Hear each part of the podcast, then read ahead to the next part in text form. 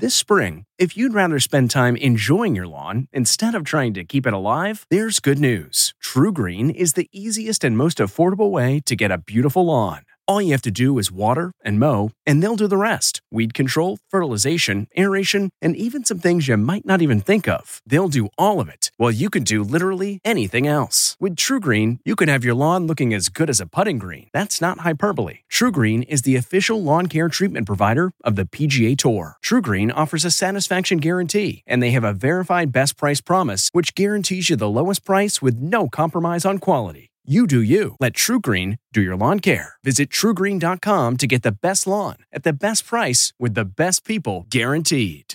This episode is brought in part to you by Audible, your go to destination for thrilling audio entertainment.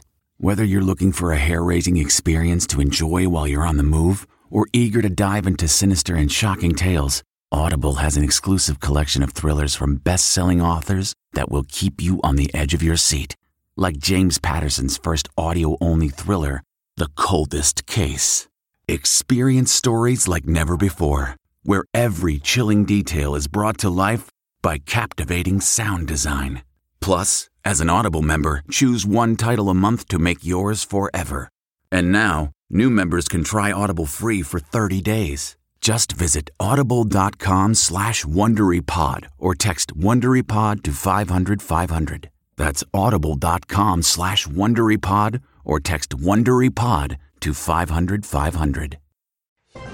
I'm Margaret Brennan in Washington, where in this week before Christmas, the House is set to impeach President Trump, as well as pass a major trade agreement and fund the government. But the Senate is already preparing for a trial of the president in the new year, despite leader Mitch McConnell saying there's no chance he'll be removed from office. Saturday, the president assumed his role as commander in chief, enjoying the annual Army Navy football game in Philadelphia. President Trump clearly enjoyed his time out from the woes of Washington and his historic work week. This has been a wild week. Wild is putting it mildly. Ms. Demings? Aye.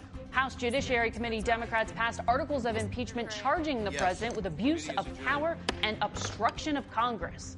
The brawl in committee set the stage for an even uglier debate on the House floor later this week. The idea that Donald Trump was leading an anti corruption effort is like Kim Jong un leading a human rights effort. The President of the United States shook down a foreign power to come and get involved in our election. That's wrong. We get it. You don't like him that doesn't mean you can banish him from the marketplace. You can't send him out of his businesses and say he can't hold a position of honor or trust. You don't get the right to do that. The people of this country do. We live in a republic. I'm just sick of this. Congressman Johnson's not alone. Senate Republicans are planning for a quick trial in the new year, although the president may need some convincing. I can do, I'll do whatever I want. Look, there is, we did nothing wrong. So I'll do long or short. I've heard Mitch, I've heard Lindsey. I think they are very much in agreement on some concept. I'll do whatever they want to do, it doesn't matter. We'll get Judiciary Committee Chairman Lindsey Graham's thoughts about a trial. And the number two Democrat in the Senate, Richard Durbin, will also weigh in. Then the administration makes big progress on two major trade agreements. We'll talk with U.S. Trade Representative Robert Lighthizer. Plus, new polling in the 2020 Super Tuesday states. Could former New York Mayor Michael Bloomberg's strategy work? All that and more is just ahead on Face the Nation.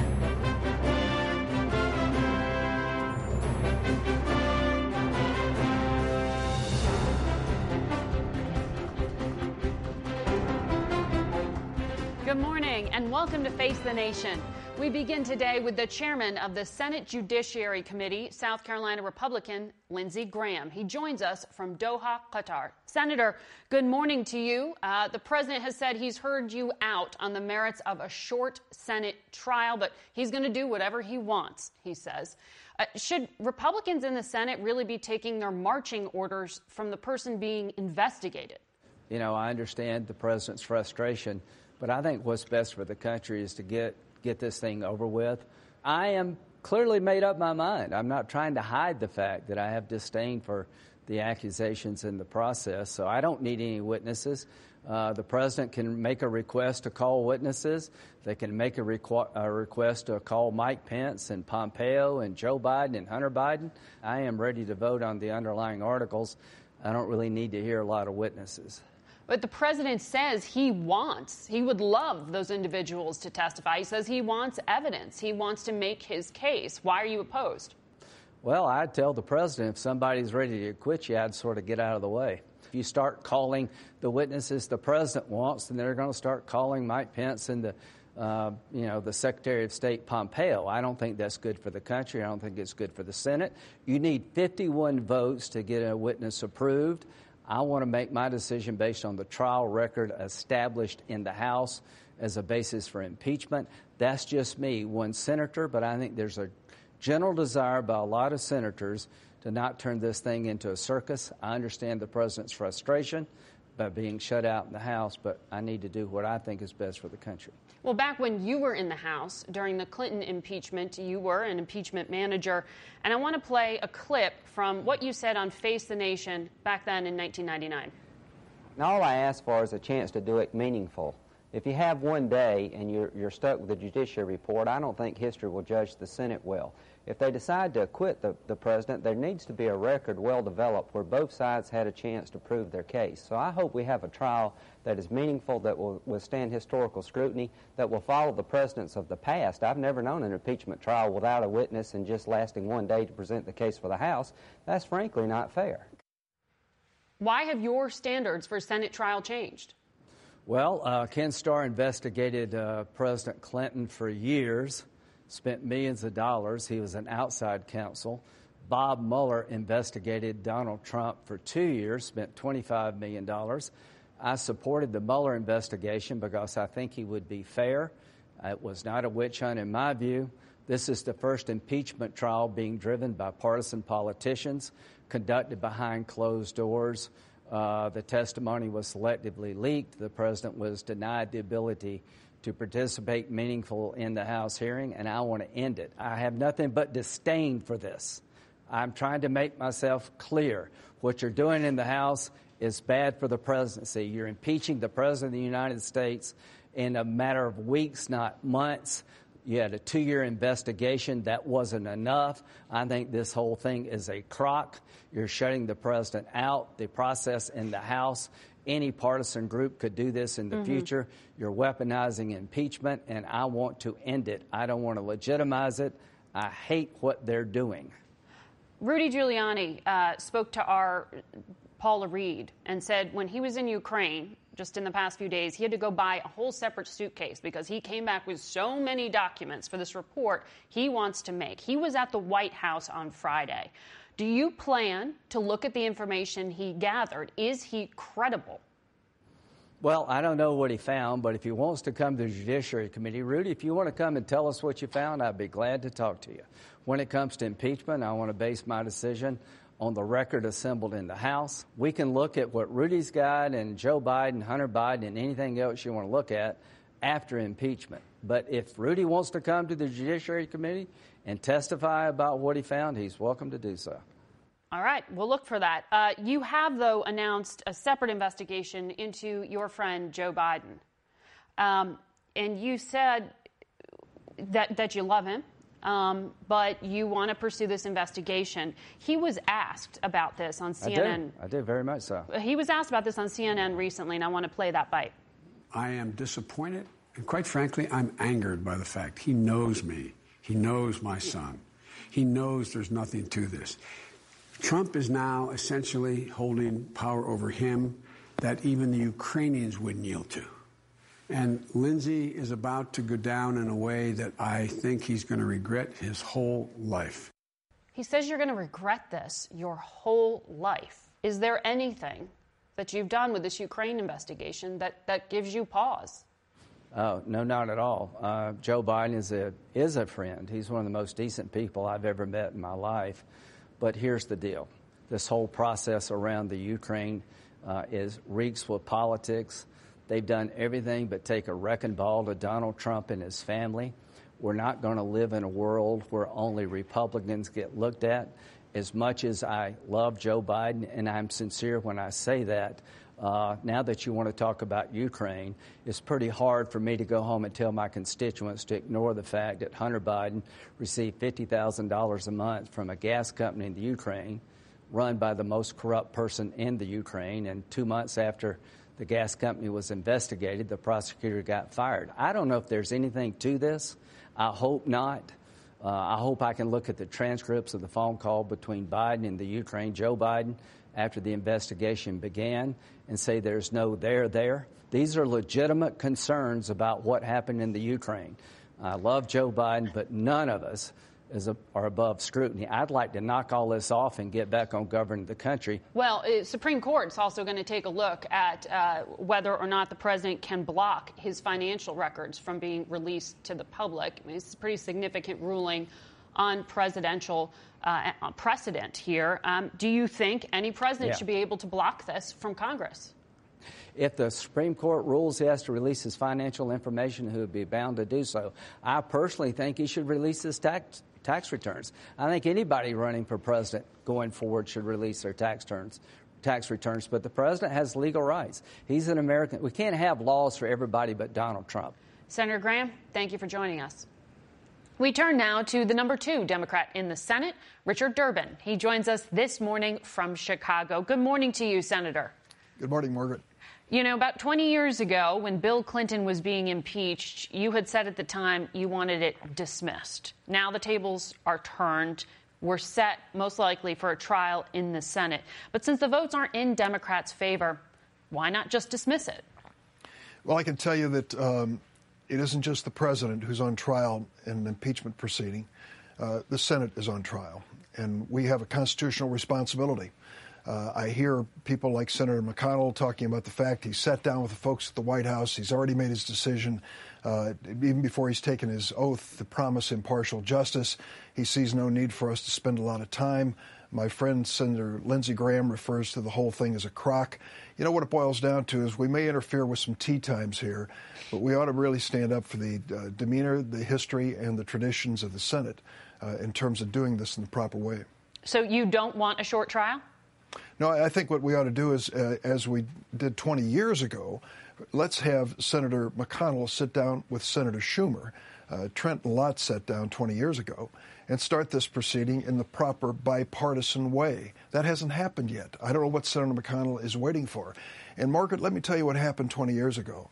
They decided, Trent Lott, that the entire Senate, all 100 members, would go to the old Senate gallery and sit down together we realized at that moment we were embarking on a moment that would be captured in history uh, this impeachment trial of Bill Clinton. And you had interesting alliances formed. Ted Kennedy of Massachusetts yeah. comes together with Phil Gramm of Texas to talk about the procedures during impeachment. The Senate finally realized we were on trial too, and we had to comport ourselves in a dignified way. Why do you think it's so different this time? Is it, is it McConnell's leadership? Is it President Trump? Well, Senator McConnell proved to us with the uh, vacancy of Antonin Scalia on the Supreme Court that he would ignore logic and common sense and even Senate tradition to take a political position. And he announced recently he would switch his position 180 degrees if the same thing happened to President Trump. So the starting point is not good. It takes four Republican senators who care enough for the Senate, for all of our colleagues to say, let's do this properly regardless of the outcome, whatever it may be, at the end of the day, let's be able to turn around and say, as Alexander Hamilton promised, mm-hmm. the Senate is the right place for this trial. Well, we, we know the votes don't appear to be there uh, to remove the president. But when it comes to the process of this, Democrats do get a say if it does take, as Lindsey Graham has said, 51 votes to approve a witness. Do you plan to call them? And who do you want to hear from? Well, I can tell you uh, where I'm standing, if it is a true trial, there needs to be evidence. And we have had an effort by the administration to deny to the House of Representatives any evidence, documents, witnesses. At one point, Chairman Nadler of the House Judiciary invited the president or his attorneys to come sit at the dais and ask questions to follow the proceeding. They turned him down. It appears to me there are no witnesses the president would want to call to exonerate himself. Maybe such a witness doesn't exist. I don't know. But the bottom line is if we are going to have an actual trial, we should consider evidence. And that's why I think Senator Schumer and Senator McConnell need to sit down and have an orderly, respectable process in the Senate. And you have a list of witnesses set to go? There are a lot of potential witnesses, that's for sure. But in terms of those that we'd actually choose and whether mm-hmm. they'd be called or deposed, those are things we can work out. Once we have a spirit that this is a constitutional responsibility that really is a reflection on who we are as United States senators. But less than half of the country uh, thinks that the president should be impeached. How do you make a more persuasive case to the public in the Senate than your House colleagues did? I could just tell you, we, we, present the evidence and let the American people follow this trial in the Senate. You know, it isn't a question of political popularity as far as I'm concerned. For the mm-hmm. longest time, many of us said, which Republican is going to defy uh, the wishes of their political base and come forward and do the right thing for the country? Same yep. thing applies to Democrats. Uh, will we ignore our political base and look at our Constitution? That's what should guide us. I want to ask you about a hearing you were part of this week, the contentious hearing over secret surveillance, uh, the FISA process, as it is called. Um, Inspector General laid out uh, significant errors by the FBI. Uh, and specifically, I want to ask you about what an FBI lawyer did when he retroactively changed an email that was presented as part of evidence regarding a Trump campaign associate, Carter Page. Uh, Jim Comey's on Fox this morning, and he said Carter was treated unfairly. Does the U.S. government owe Carter Page an apology? Well, I can certainly tell you, based on what we saw, they do. Uh, and here's the bottom line. Many of us uh, have been looking at this FISA, the secret FISA court for years, saying this isn't the first and won't be the last time that the FBI re- misrepresents evidence before this court and proceeds.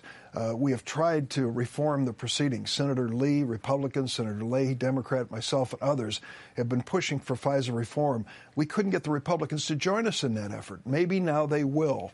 This should be a bipartisan effort to clean up the FISA court. What happened in this situation was inexcusable. But remember what the Inspector General said as the bottom line opening this investigation yeah. was warranted and not political. But he also said there were 17 significant errors that he uncovered no alone.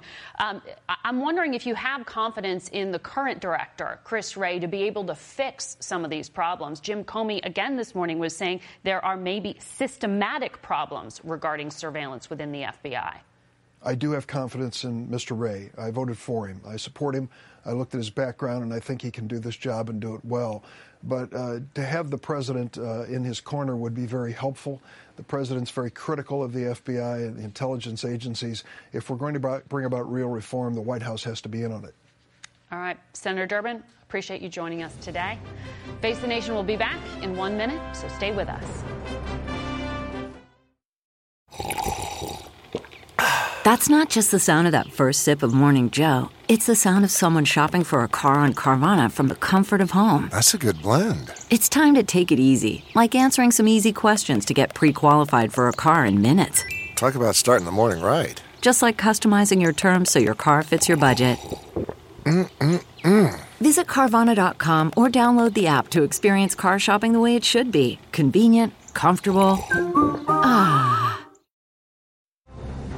This week, the U.S. and China agreed on the first phase of a trade deal that would roll back some American tariffs. It's expected to be signed in early January. We're joined now by the U.S. Trade Representative, Robert Lighthizer, the top negotiator in those talks with Chinese officials. Good to have you here. Thank you for having me, Margaret. Uh, it, it's huge to have the two largest economies in the world cool off some of these tensions that have been rattling the global economy. But I want to get to some of the details here. Uh, China says it still needs to be proofread, still needs to be translated. Is you being here today a sign this is done? This deal's not falling apart? So, first of all, this is done. This is something that happens in every agreement. There's a translation period. There are some scrubs. This is totally done, absolutely. But can I make one point? Because uh, I think it's really important. Friday was probably the most momentous day in trade history ever. That day, we submitted the USMCA, the Mexico Canada Agreement, with bipartisan support, in support of business, labor, agriculture. We actually introduced that into the House and the Senate mm-hmm. on this, which is about 1.4 trillion dollars worth of the economy. I mean, of, of of trade, and then in addition did this, which is about 600 billion. So that's literally about half of total trade were announced on the same day. It was extremely momentous and indicative of where we're going, what this president has accomplished. Well, uh, that is significant, and I do want to get to the USMCA, but because the China deal just happened and right. we know so little about it, I'd like to get some more detail from you. Uh, you said this is set. You yes. expect the signing in early January still. Right. Um, what gives President Trump the confidence to say China's going to go out and buy $50 billion worth of agricultural goods? Because Beijing hasn't said that number. First of all, let me say, first of all, I would say this. When we look at this agreement, we have to look at where we are. We have an American system and we have a Chinese system, and we're trying to figure out a way to have these two become integrated. That's what's in our interest. Mm-hmm. A phase one deal does the following one, it keeps in place $380 billion worth of tariffs to defend, protect U.S. technology. So that's one part of it. Another part of it is very important structural changes. This is not about just agricultural and other purchases. Although I'll get to that in a second, it's, it's very important. It has IP, it has it has uh, technology, it has it has currency, it has financial services. There's a lot of very. The next thing is it's it's enforceable.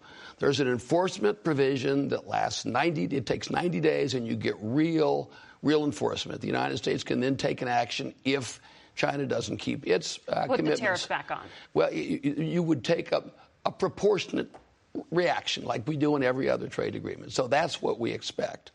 And finally, we'll, we'll find out whether this works or not. We have an enforcement mechanism, but ultimately, whether this whole agreement works is going to be determined by who's making the decisions in China, not in the United States.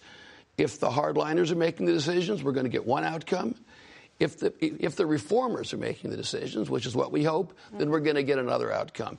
This is a way, the way to think about this deal is this is a first step in trying to integrate two very different systems to the benefit of both of us. But that $50 billion number, is that in writing? Yeah, absolutely. So, so here's what's in writing. We, we have a list that will go m- manufacturing, agriculture, services, energy, and the like. There'll be a total for each one of those. Overall, it's a minimum of $200 billion. Keep in mind, by the second year, we will just about double exports of goods to China if this, if this agreement is in place. Mm-hmm. Double exports.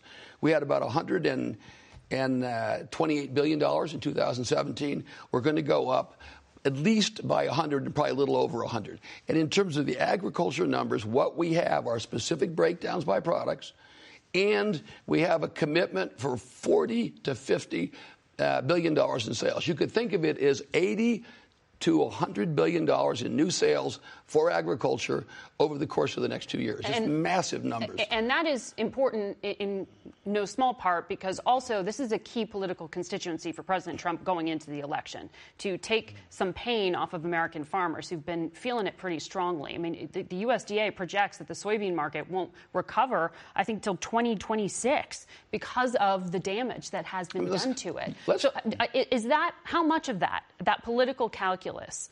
Factored into the agreement to do this in phases? Because you Look, didn't want to do it in phases. Well, it, it was Margaret. The Chinese it, did. It was always going to be in phases. The question was how big was the first phase. Anyone who thinks you're going to take their system and our system that have that have worked in a very unbalanced way for the United States. Mm-hmm. And, and, and in one stroke of the pen, change all of that is foolish. The president is not foolish. He's very smart. The question was how big how big was the first phase going to be? This is going to take years. We're not going to resolve these differences very quickly. On the agriculture point, that's a good point. Let me say this. If you look at American agriculture in between USMCA, which is Canada and Mexico, China, Japan, Korea, we have rewritten the rules in favor of American agriculture on more than half, 56% of all of our exports from agriculture. This over the course of the last year, what this president has accomplished in this area is remarkable. And already, any one of these deals would have been monstrous. And the fact that we have all of them together right is, is, is, great for agriculture. I just want to button up on China, though, because the promise here was to, to do the things that American businesses have been complaining about for years. Absolutely. Not just the intellectual property theft, but subsidizing corporations in China in an unfair way for Americans. Uh, cyber theft. None of that's here. Well, that's phase two. When do you start negotiating so, that? Let me say, first of all, let's talk about what's here rather than what's not here. But that's huge. Absolute rules on. said this whole trade war was starting on. Look at tech tech transfer. is huge. That's what's in the 301 report. Look, we had a plan that the president came up with a plan. We've been following it for two and a half years. We are right where we hope to be. Tech transfer, real commitments. IP, real specific commitments. I mean, this agreement is 86 pages long of detail. Agricultural barriers, removed in many cases. Financial services opening, currency. This is a real structural change. Is it going to solve all the problems? No. Did we expect it to? No, absolutely you, not. The president said those talks are going to start immediately, though. Do you have a date? We don't have a date. No. What we have to do is get this. We have to get the, the, the, the, the final translations worked out, the formalities. We're going to sign this agreement. But I'll tell you this the second phase two is going to be determined also by how we implement phase one. Phase one is going to be implemented right to the right down to every detail. Wanna... it really is a remarkable agreement, but it's not going to solve all the problems. Well, we need to take a short break. We'll be back with U.S. Trade Representative Lighthizer in a moment.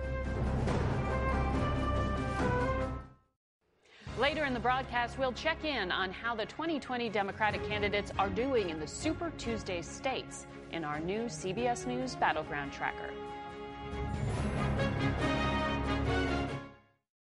At Amica Insurance, we know it's more than just a car or a house. It's the four wheels that get you where you're going and the four walls that welcome you home. When you combine auto and home insurance with Amica, we'll help protect it all. And the more you cover, the more you can save. Amica. Empathy is our best policy.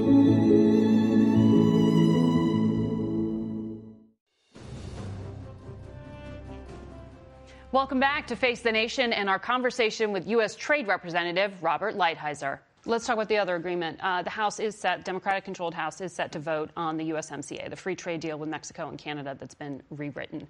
Um, this is a, win for the president to get this through, but uh, Speaker Pelosi and her caucus uh, did have some last minute maneuvers here. Uh, Speaker Pelosi is quoted as saying, We ate their lunch when it comes to the Trump administration. So how do you respond a, to that? We had a great. Uh, you made some concessions to labor here. That well, was not insignificant, so, and it so, did irk some Republicans. So, so, so let me let me make a point about that. We had an election, and the Democrats won the House. Number one. Number two, it was always my plan, and I was criticized for this, as you know. It was always my plan that this should be a Trump trade policy.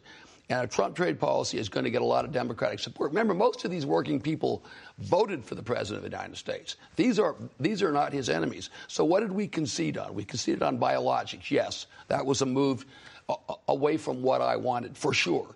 But labor enforcement? There's nothing about being against labor enforcement that's Republican. The president wants Mexico to enforce its labor laws. He doesn't want American manufacturing workers to have to compete with people who are, who are operating in. Uh, in, in, in, very difficult conditions. So there's. But you don't think there's a political cost because uh, Republican senators were annoyed to be cut out of this last. Look, there are always there are always process issues. This bill is better now, with the exception of biologics, which is a big exception.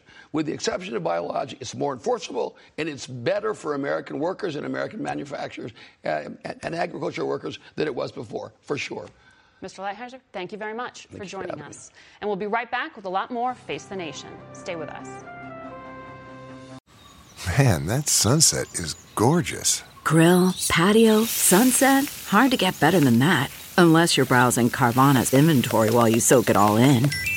Oh, burger time. So sit back, get comfortable. Carvana's got thousands of cars under $20,000 just waiting for you. I could stay here forever. Carvana, where car buying meets comfort, meets convenience. Download the app or visit Carvana.com today.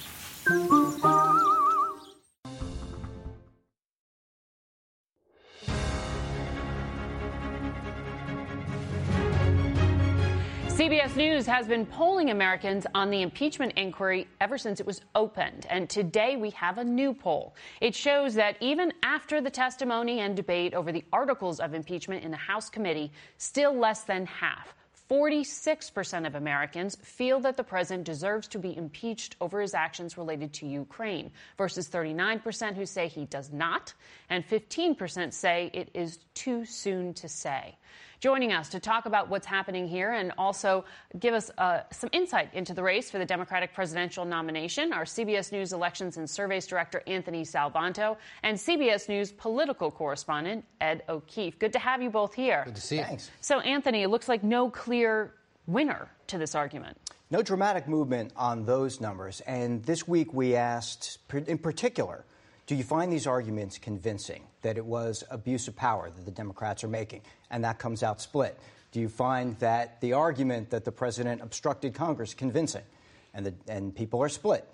So there's a mixed bag here. And I want to emphasize it's not that people in the poll feel that what allegedly went on was proper. They don't. And they do find the Democratic arguments a little more convincing than the Republican ones. And on that particular question, people are just sticking to party line votes. I think the way this has tracked the whole way is that views on impeachment are more or less just related to whether or not you think the president is doing a good job in the first place.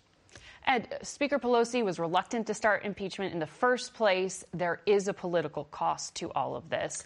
Have we calculated what it'll be? Well, you know, it seems to be minimal. I've been struck by the fact that all of these vulnerable Democratic freshmen have essentially held firm on this issue. And I think this number here proves it that if you voted for a Democrat last year, you're for impeachment. Therefore, there's enough support for them back home so long as Congress is doing other things, which is why we're going to see them pass the trade deal this week, make sure the government keeps the lights on, uh, is working on issues like prescription drug prices. The only fallout, and if this is the only fallout, it's telling, is this Congressman Jeff Van Drew from southern New Jersey is essentially, or we're told, probably going to switch from being a Democrat to a Republican in the coming days. It's a Republican district. He's taken some hits back home for it. And the party showed him some internal polling that found because he voted against starting the impeachment inquiry, his support among Democratic voters bottomed out. So he's just going to roll the dice as he might in Atlantic City in his district mm-hmm. and going to switch to become a Republican. But, but if all- that's it, Democrats probably in good shape. And ultimately, we, we know Democrats with the majority are going to vote to impeach. Yes. No, this isn't going to change any yeah. kind of math there.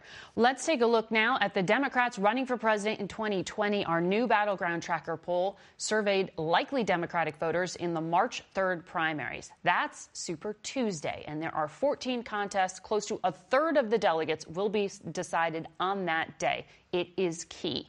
The top tier here, not a surprise. Former Vice President Joe Biden is on top with 28% of voters' support. Senators Elizabeth Warren right behind him at 25%, with Bernie Sanders at 20%. But we do have a new candidate in our second tier. After South Bend Mayor Pete Buttigieg, who has 9% support, Former New York Mayor Michael Bloomberg comes in at 4%, with entrepreneur Andrew Yang, Senators Amy Klobuchar, Cory Booker tied with 3% support, and the rest of the field comes in with 2% or less. So, Anthony, uh, this was a, a gamble for Michael Bloomberg. Does this mean so far it's paying off? Well, it's key, Super Tuesday, not just for the big delegate haul you mentioned, but because that's where Michael Bloomberg is trying to enter this race, coming in after those early contests of, say, Iowa and New Hampshire. Now, you mentioned that he's in fifth place.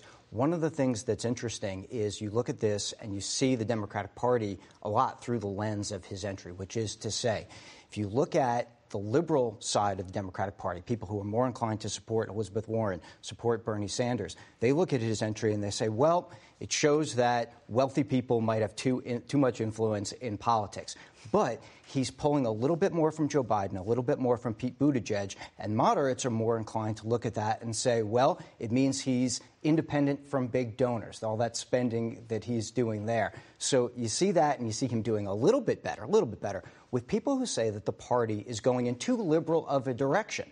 The trouble for him, of course, is that that's not most Democrats. Most Democrats think the party is just about right in its campaign direction. And this was a unique strategy for Bloomberg. Is it paying off? Well, it is risky, but he can afford to do it. Uh, you know, being a multi-billionaire, and and it and you know, if you're already at four percent and you still have a little more than two months to go, and you're advertising as much as he is, and you're now traveling to these states, and you're not devoting time and resources to those first four states, but instead going to focus on these 14, What's to say that he doesn't at least hit the delegate threshold of 15% in some of these states and pick off enough delegates to keep going and remain a factor in the race. I was struck he held an event across the river here in Northern Virginia on Friday. A uh, handful of people. His events have been quite small so far, mostly because they're tied to the organizations he's worked with in the past climate control groups, mm-hmm. gun control, mayors. This one had about 100 people, and I asked a few folks on their way out, Why are you here? How did you find out about it? They heard about it from local Democrats. They're intrigued. He seems a little more charismatic than we thought. Clearly, he'd be an effective manager which after a few years of Donald Trump, these Democrats said wouldn't be a bad thing. So we'll see. He's got time.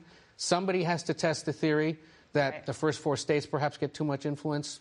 He certainly can afford to try. But yeah. Anthony, last time we talked, you said voters were satisfied. Democrats were satisfied with the field of candidates. Now they've got more options. And I think this relates to that strategy too, in that we went ahead and asked people, what are you in these Super Tuesday states, California, Texas, et cetera, going to make of the results out of Iowa, out of New Hampshire. And half of them said that they used that to narrow their choices, that they used that specifically to see who is a contender. Well, that's a hurdle for anybody who tries to get in late.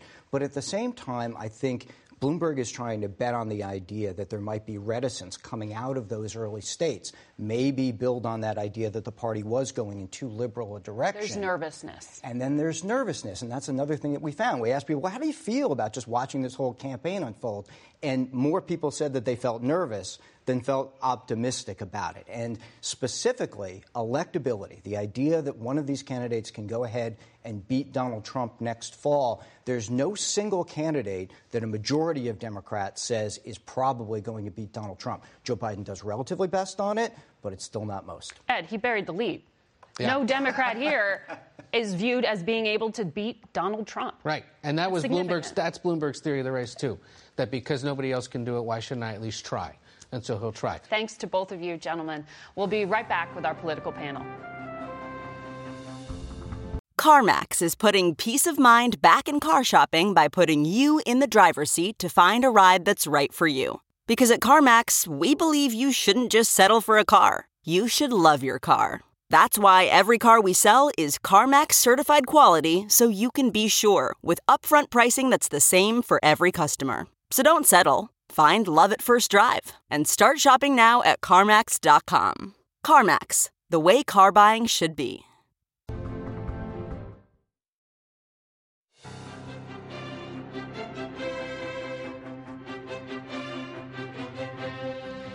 Time now for some political analysis. Dan Balz is chief correspondent at The Washington Post. Kelsey Snell is a congressional reporter at NPR. Edward Wong is a diplomatic and international correspondent for The New York Times. And David French is senior editor at The Dispatch. Welcome to the program. Good to have all of you here. This is going to be an incredible week for you, Kelsey. You got you've got some significant votes teed up, not just impeachment, but this trade vote, and as Ed laid out, keeping the lights on in government. Yes. Since we taped that interview with the trade representative, Mexico has now said they're flying here and they have object- objections to what was supposed to be a real win for the president. Yeah. Is that vote, are any of these votes in jeopardy? Last time I talked to leadership Democrats, they say that the vote is on and that they expect things to go as planned. But again, these are late breaking developments that may be changing their plans. They really do feel the need, though, to get this done before they leave for Christmas. They have a large number of particular particularly these battleground Democrats who need this trade deal so they can go home and say, I didn't just show up and impeach the president, I also got you things you care about. And is this, David, this entire impeachment vote? I mean, you have written that Republican strategy here is largely just to base it on hypothetical defenses of the president rather than the facts. Right, right. It's Republicans aren't taking him seriously or literally; they're taking him hypothetically, as a, a friend of mine, uh, Adam White, wrote. Uh, and what's happening is they're saying. Well, there's a way in which it could possibly be okay to investigate Ukraine. Pay no attention to the transcript but there's a way in which it could be possibly okay to investigate corruption in Ukraine. There were individual Ukrainians who did things in 2016. But this doesn't bear any resemblance to the kind of investigation or the subjects of the investigation that Trump himself pressed the Ukrainians on. And I think one thing that uh, rank and file Republicans has not penetrated to them at all is this idea that when Trump was talking about investigating 2016, he was talking about investigating a very wild conspiracy theory, one that would put an ally in an impossible position. How does an ally disprove a conspiracy theory that is dear to the president's heart when an ally needs hundreds of millions of dollars of military aid? And that. And you're talking sunk there about drawing into question the intelligence community's conclusion that Russia interfered in 2016. Well, and quite specifically, finding a mythical CrowdStrike server in the territory of Ukraine. This is a crazy conspiracy theory, and it's something that I think calls into question the president's fitness. And it's gotten less attention than the Biden angle. But I think it's very important to understand the president's state of mind as he conducts international diplomacy. But it has drawn Republicans into the conversation to have to sort of also defend that portion of it a little bit. I mean, you had senators like Ted Cruz and others have to say, well, there was meddling by someone who was Ukrainian, therefore the president has merit to his conspiracies. Is there any political price to any of what we have learned here, Dan? Well, there, there, there, there could be some political price on both sides, I think. I mean, we know, as Kelsey said, that there are vulnerable Democrats in swing districts who, you know, could feel some pain from this. We're not clear on that. But, um, but I think that there are also Republicans who could feel this once we get through it. I mean, I talked to a Democratic strategist recently who made the argument that um, once you get into reelection campaigns, that some of these senators who are up in 2020 um, will pay for what they have done in defending the president so vociferously without giving any suggestion that he did something wrong. So even if we are headed to a Senate trial with an essentially an acquittal, not not a vote to remove the president, that this could backfire. Potentially, yes. I mean, it, it, it goes to the question of um, how these senators explain their votes, particularly the Republican senators, uh, to acquit. Uh, do they say he did something improper, but it doesn't rise to the level of impeachment, or do they say he did something egregious, um, but we're X number of months away from an election, and therefore let the voters decide, as opposed to saying what he did warrants removal from office. I think their words will be will be used against them depending on how they handle it. And Kelsey, quickly, are there any defections or any other party changes we should be expecting? Other than uh, Jeff Van Drew, who already was mentioned by uh, Ed O'Keefe, we are not hearing about any other major defections.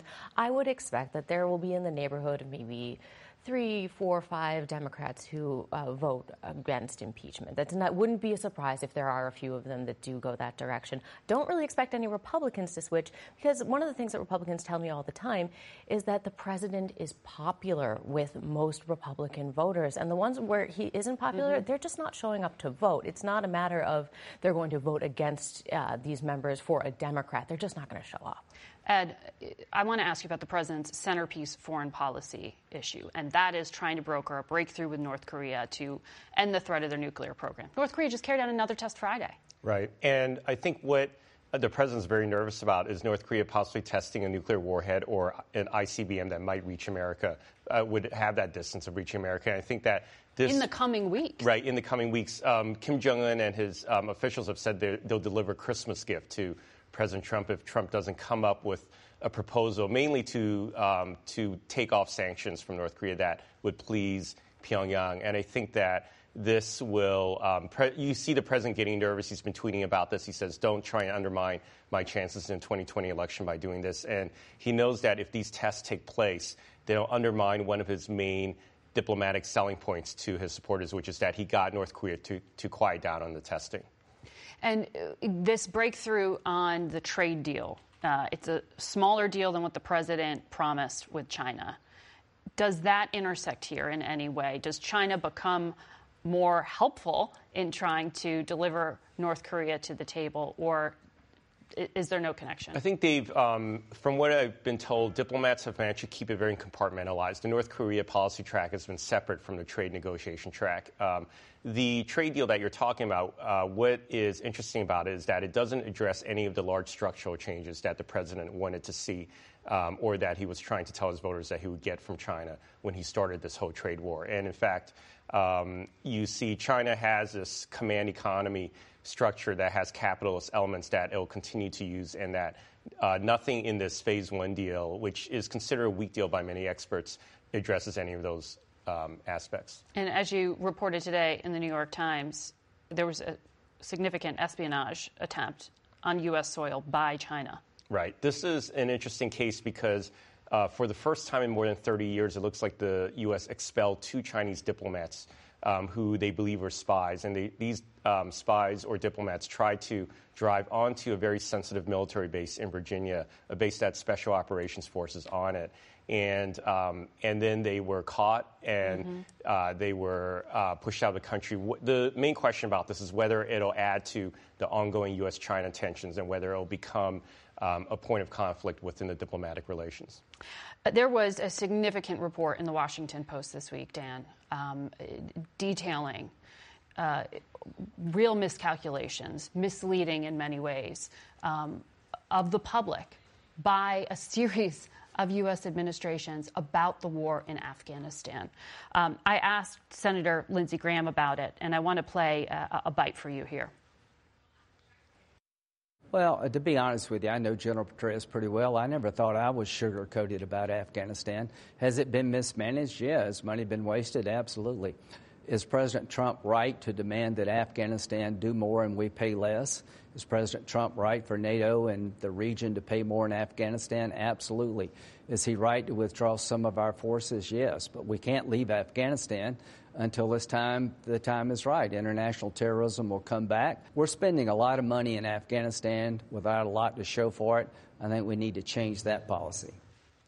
Dan, how's the story getting buried? How are there not congressional hearings being called? I, I, totally agree with that question, and I think that it's unfortunate that there has not been more attention outside of what the Post has done, and uh, my colleague Craig Whitlock spearheaded this project. Um, it, it's more than sugarcoating, as Senator Graham suggested. I mean, this is deliberate misleading of the American people on a grand scale, um, and it's there in the documents in the in the after-action reports that the government conducted itself. Um, I, I, think that it's in part because we're in the middle of this impeachment proceeding, and it has absorbed all of the attention and taken all the oxygen um, in the you know in the media. But um, I have to think that at some point it's going to come back, and there will be some major questions that have to be answered, both on Capitol Hill and p- perhaps along the campaign trail. You uh, agree with that, David? Because it seems to be popular with Democrats to also promise bring the troops back right. home.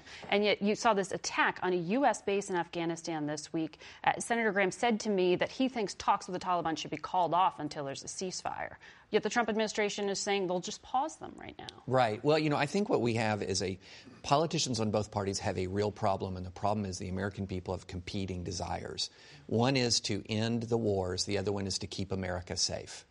And the problem is when you look at the emerging threats from international terrorism and what suppresses those threats, and that Amer- uh, American military has been pretty successful at suppressing threats since 9 11 here at home but that has meant involvement overseas. And if you've got, you can't have both. You can't say we need to keep America safe the way have, we have since 9 11 and bring everybody home. Those are irreconcilable objectives that the American people have put before politicians. And I fear to connect it with the Afghanistan uh, papers, what you end up having is a Pentagon to- contorting and twisting mm-hmm. the truth in the pursuit of things that it can't necessarily fully accomplish and the entire strategic picture has becomes a political and strategic mess. I mean, just to remind people, we're expecting to bring troops down to 8,600, but there's still 12,000 Americans there. And, it, and it, no hearings called as yet, Kelsey. I, I want to ask you as well about another big election overseas or referendum overseas in the UK. Uh, Brexit, very confusing, but boiling it down, Conservatives won, Boris Johnson staying, UK is leaving the EU. Those are the certainties that we know of right now. What's the bottom line here uh, that Americans need to know about Brexit? Well, I think a lot of Americans will be looking at this and wondering whether it, they can draw lessons for the 2020 elections here in America based on this and based on the larger issues of sovereignty and um, immigration and other issues that come up with Brexit. But I think that we should keep in mind that Jeremy Corbyn was widely disliked by many British the voters. Labour candidate. Right, even people who would traditionally vote Labour. And so I think it's, um, it's hard to draw that parallel because Uh, right now, none of the Democratic candidates have draw, uh, like inspire that amount of dislike here in America. Dan, do you, do you, agree with that? I do agree with that. I mean, I think there is a question that the Democrats are asking themselves, which is how, how far left can we go and not be at risk in a general election? And I think that those uh, who are most vociferous is saying we have to be careful about that will take what happened in Britain and use it as an argument along the campaign trail. Um, parallels are a little bit difficult because of the Brexit overlay in this case, but the wipeout of the Labour Party, I mean, it's, I mean, it's the worst they've done since the 1930s. So um, obviously Corbyn was a factor in that, but there's also a factor that, that, the, that the working class vote there uh, the abandoned them. Vote, right. the populist working class vote abandoned Labour uh, in, in droves and in districts where they've had uh, strength for nearly a century. Mm-hmm. Thank you all very much for breaking down another significant week here in the nation's capital. That's it for us today. Thank you all for watching. And we'd like to thank Jack Morton Worldwide. They designed and created our new set. Until next week, for Face the Nation, I'm Margaret Brennan. Today's guests were Republican Senator Lindsey Graham, Democratic Senator Dick Durbin, and U.S. Trade Representative Robert Lighthizer. The executive producer of Face the Nation is Mary Hager. This broadcast was directed by Allison Hawley. Face the Nation originates from CBS News in Washington. For more Face the Nation, we're online at facethenation.com and you can follow Face the Nation and CBS Radio News on Twitter and Instagram. Face the Nation is also rebroadcast on our digital network, CBSN, at 11 a.m., 3 p.m., and 6 p.m. Eastern every Sunday. If you like Face the Nation with Margaret Brennan, you can listen early and ad-free right now by joining Wondery Plus in the Wondery app or on Apple Podcasts. Prime members can listen ad-free on Amazon Music. Before you go, tell us about yourself by filling out a short survey at wondery.com/survey. Hi, this is Jill Schlesinger, CBS News business analyst, certified financial planner, and host of the Money Watch podcast. This is the show where your money is not scary. It is a show that's all about you. It's your questions that make it possible for me to provide unconventional and entertaining insights on your money, and maybe more importantly, on your life. Follow Money Watch wherever you get your podcasts. You can listen ad free on the Amazon Music or Wondery app. Get one of the most successful broadcasts in television history on your schedule with the 60 Minutes Podcast. Hard hitting investigative reports, news, and culture maker interviews, and in depth profiles are waiting for you in every episode. Listen to 60 Minutes ad free on Wondery Plus